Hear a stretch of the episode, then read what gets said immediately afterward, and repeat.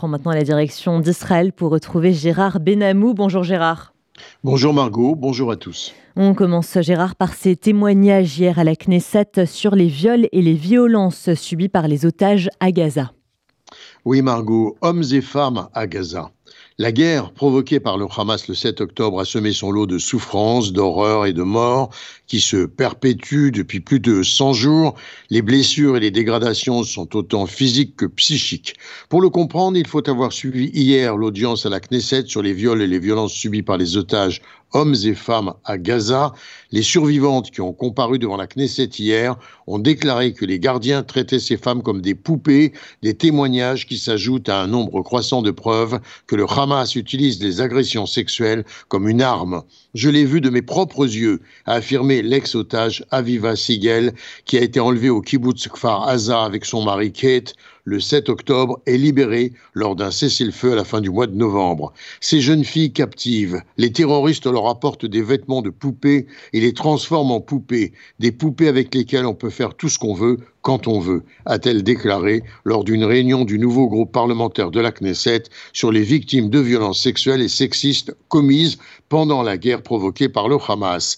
Des moments de témoignages insoutenables, je n'arrive pas à respirer, je n'arrive pas à m'en remettre, c'est trop dur, affirme cette femme qui témoigne. Les garçons sont aussi victimes d'abus, tout comme les filles, ils ne tombent pas enceintes, mais ils sont eux aussi des marionnettes au bout d'un fil. Shir, la fille d'Aviva, a déclaré aux représentants élus que le témoignage de sa mère n'était que la partie émergée de l'iceberg et elle a exprimé sa colère face à l'absence de ministre pour entendre ces terribles témoignages.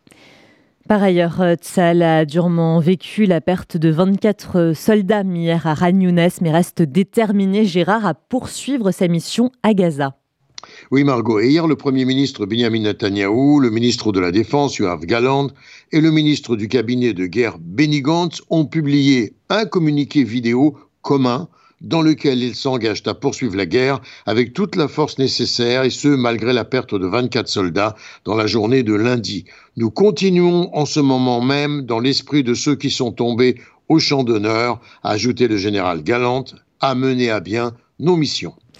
Et le processus de négociation en vue de la libération des otages et de la cessation des combats se poursuit. En effet, de ce côté-là, il y a un espoir. En tout cas, c'est ce qu'a confirmé le Qatar hier, qui affirme des discussions très sérieuses sont en cours pour une pause dans les combats à Gaza et un accord sur la libération des otages. Le porte-parole du ministère des Affaires étrangères du Qatar affirme Nous avançons des idées aux deux parties et elles nous transmettent régulièrement un flot de réponses, ce qui est un motif d'optimisme. Et enfin, Gérard, un quotidien saoudien en langue arabe basé à Londres a révélé le système de communication utilisé par les dirigeants du Hamas notamment Margot pour échanger des messages dans les souterrains de Gaza sans être détectés. Des tableaux de distribution connectés sous terre, reliés à d'anciennes lignes téléphoniques terrestres. Ce réseau opérationnel au début de la guerre a été utilisé notamment pour discuter des détails de la trêve de novembre avec Israël et on s'en souvient de la libération des otages, des gens spécialement désignés liaient les dirigeants du Hamas à l'étranger en utilisant un logiciel crypté pour relayer les décisions prises à Gaza. Après les avancées de l'armée israélienne à l'intérieur de Gaza, les dirigeants du Hamas auraient été contraints de se rabattre sur l'échange de messages écrits sur papier transportés par des membres du Hamas. Gérard Benamou en direct de Tel Aviv pour RCG.